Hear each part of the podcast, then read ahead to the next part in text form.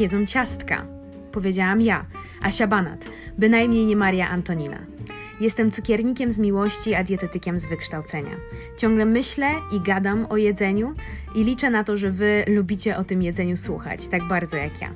W tym podcaście co poniedziałek zapraszam Was na wysłuchanie mojej kulinarnej opowieści, rozterki, jakiegoś gastronomicznego zachwytu lub zgrzytu. Zapraszam, do usłyszenia.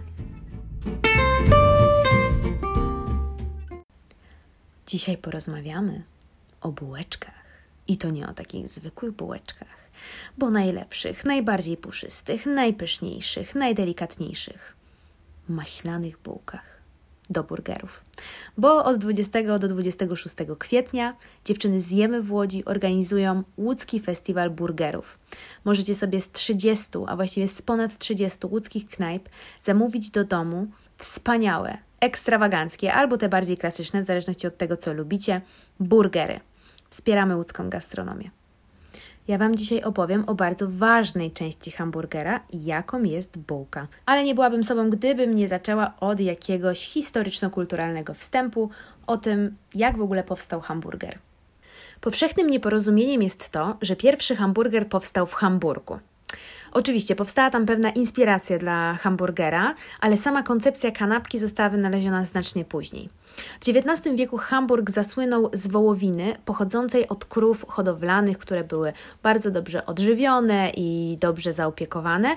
No i ta hamburska wołowina z tych krów zaczęła być popularna w różnych knajpach, a także w domach i często była podawana właśnie jako siekana i przyprawiana i także formowana w kotlety. Kiedy grupy niemieckich imigrantów zaczęły przybywać do Ameryki w XIX wieku, wielu zaczęło zarabiać na życie otwierając własne restauracje w dużych miastach, takich jak na przykład Chicago albo Nowy Jork. Nie minęło dużo czasu, zanim wiele z ich menu zawierało właśnie zamerykanizowaną wersję tego hamburskiego steku, czyli wołowiny, która została zmielona lub posiekana, połączona z czosnkiem, cebulą, solą i pieprzem, a następnie zgrillowana albo usmażona. No i w 1837 roku, jako pierwsza nowojorska restauracja Del Monico zaoferowała w swoim menu właśnie taki stek hamburski. Była to pozycja najdroższa w menu, kosztowała 10 centów i była dwa razy droższa niż kotlety wieprzowe, niż kotlety cieleńce czy pieczeń wołowa. No i z biegiem czasu to danie zaczęło cieszyć się coraz większym zainteresowaniem i można już było je znaleźć nie tylko w niemieckich restauracjach. W końcu pojawiło się nawet w 1884 roku w klasycznej amerykańskiej książce kucharskiej Pani Lincoln Boston Cookbook.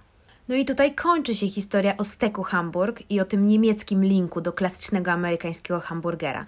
No bo różnica między stekami z Hamburga a hamburgerami jest taka, że w hamburgerze jest bułka lub białe pieczywo, a właściwie dwa, dwie, dwa kawałki białego pieczywa. No i te dwa kawałki chleba wprowadziły hamburski stek na wyżyny popularności w całym kraju już w połowie 1900 roku. Wtedy wielu Amerykanów znalazło pracę w przemyśle, w fabrykach. No i kiedy te fabryki zasilane parą zaczęły działać w nocy, wózki z jedzeniem, czyli takie pierwsze food trucki, były często zaparkowane na zewnątrz tych fabryk. No i głodni pracownicy zamawiali sobie jedzenie przez okienko, szybko jedli i chcieli po prostu jak najszybciej wrócić do pracy. No i kilka lat później, kiedy te wózki z jedzeniem zostały wyposażone w grille gazowe, no to te hamburskie steki zaczęły pojawiać się w ich menu. Mimo, że był bardzo lubiany stek hamburski przez klientów, no to okazał się dość trudny do jedzenia podczas stania.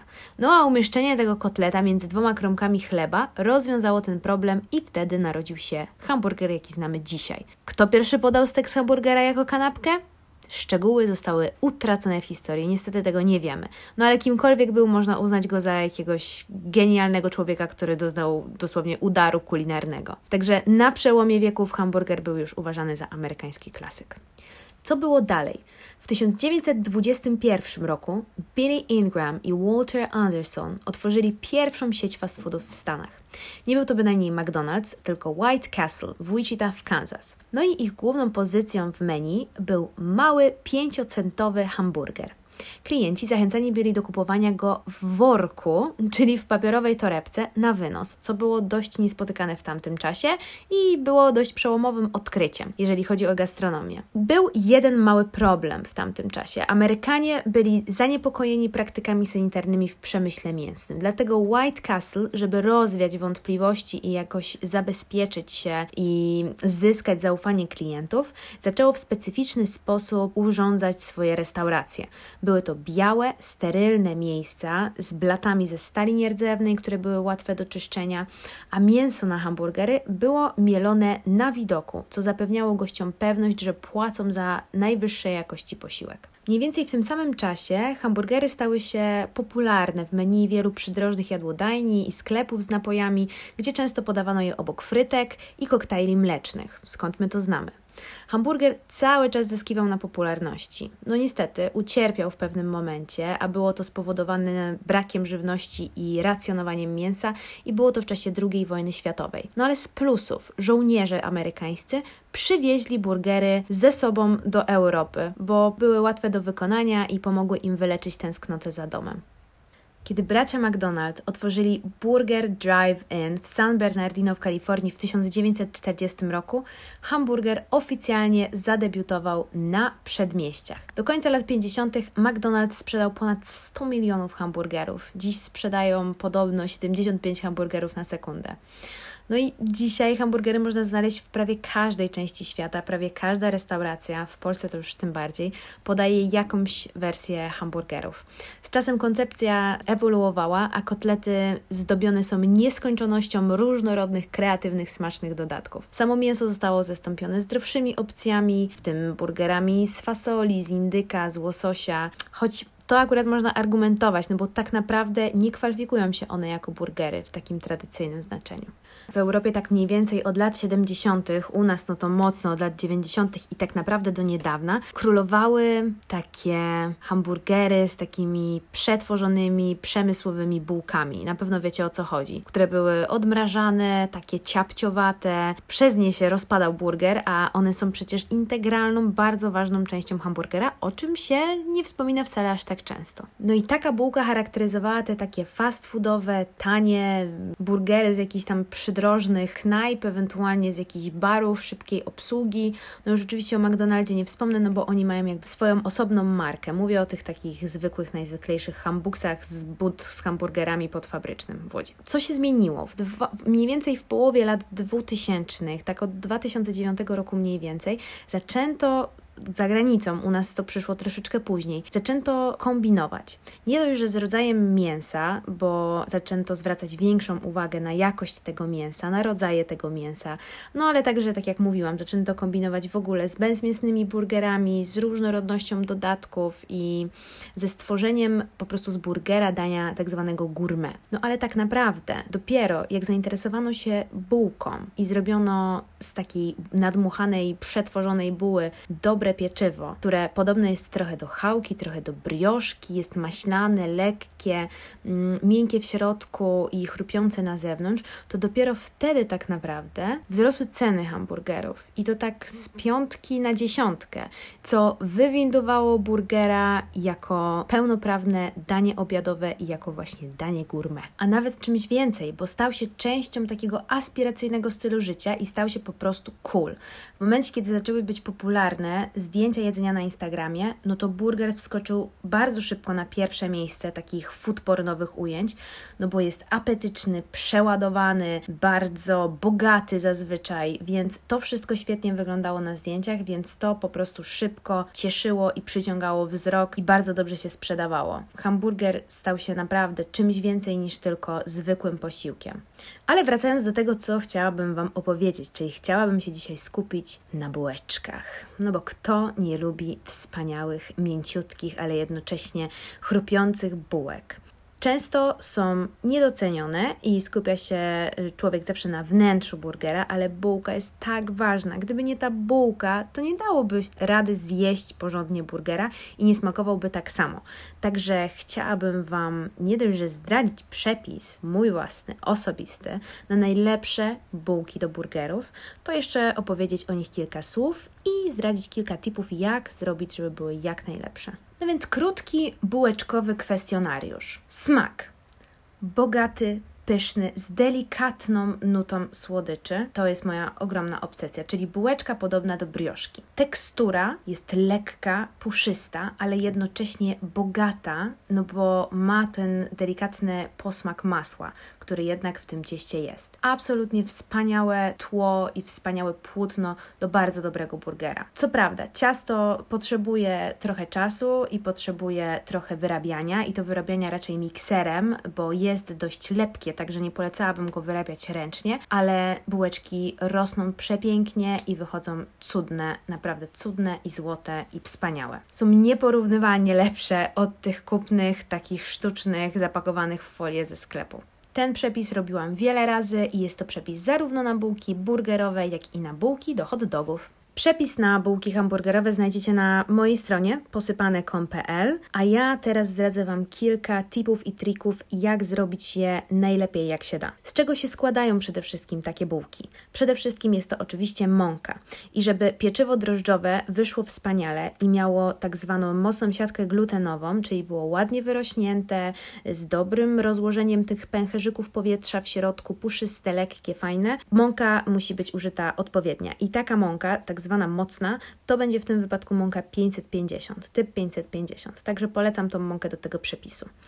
W moim przepisie są świeże drożdże i to dość duża ilość, bo aż 40 gram. Możecie użyć też drożdży instant, ale ja raczej skłaniałabym się w tym wypadku do drożdży świeżych, bo zauważyłam zdecydowanie lepszą jakość tego wypieku jednak z tych świeżych drożdży i to z tak dużej ilości. Jest oczywiście w tym przepisie cukier, bo tego typu bułeczki dobrze i fajnie, jak są lekko słodkawe. Oczywiście ta słodycz jest złamana sporą ilością soli, a ich chrupiąca skórka, lekkość i taki maślany posmak oczywiście jest dzięki świeżutkiemu masełku. Masło dodajemy zawsze na sam koniec ugniatania masy, bo jeżeli dodacie je za wcześnie, to po prostu ta siatka glutenowa nie będzie aż taka mocna, a tu o to nam chodzi. Kolejna rzecz. W przepisach na ciasta drożdżowe, a szczególnie te z użyciem świeżych drożdży, bardzo ważny jest etap robienia rozczynu, czyli tego pierwszego roztworu drożdży z wodą, z mąką i z cukrem. W tym wypadku akurat tylko z wodą i z cukrem. Chodzi o to, żeby aktywować drożdże, żeby one troszkę już podjadły tego, tych węglowodanów i żeby zaczęły pracować. Woda musi być ciepła i co to znaczy? Musi być troszkę cieplejsza niż temperatura naszego ciała, ale na pewno nie gorąca, czyli taka najmocniejsza, najgorętsza woda z kranu to już jest za ciepła woda.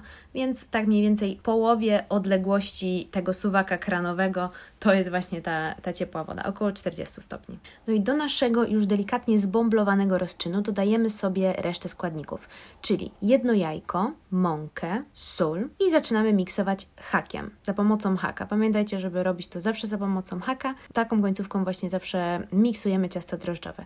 I jak już to ciasto uformuje nam się w kulę, czyli po prostu zacznie, przy, przy, przyjmie w ogóle jakąś formę, no to wtedy dopiero możemy dodać masło i miksować jeszcze spokojnie z 10 minut tak żeby utworzyło nam się dość lepkie, ale elastyczne, fajne ciasto drożdżowe. Uformowane ciasto przekładamy sobie do miski, która jest wysmarowana oliwą albo olejem, zakrywamy ściereczką bawełnianą i odstawiamy do wyrośnięcia. Ja to robię w ten sposób, że grzeję do 40 stopni piekarnik i w momencie, kiedy mam wstawić moje ciasto do, y, do, do rośnięcia, no to wyłączam piekarnik, w środku jest ciepło, wstawiam ciasto i ono sobie tam siedzi 20-30 minut i ładnie rośnie. Musi podwoić albo potroić swoją objętość. To jest najważniejsze. Jeżeli to się nie dzieje, no to albo poczekajcie dłużej, albo mieliście za gorącą albo za zimną wodę, bo to właśnie ta temperatura wody powoduje, że ładnie nam rośnie ciasto drożdżowe. Wyrośnięte ciasto przekładam na blat posypany mąką i jeszcze troszkę wyrabiam, tak żeby było nielepiące, żeby miały dobrą, ciągnącą się teksturę, ale żeby nie lepiło się do dłoni.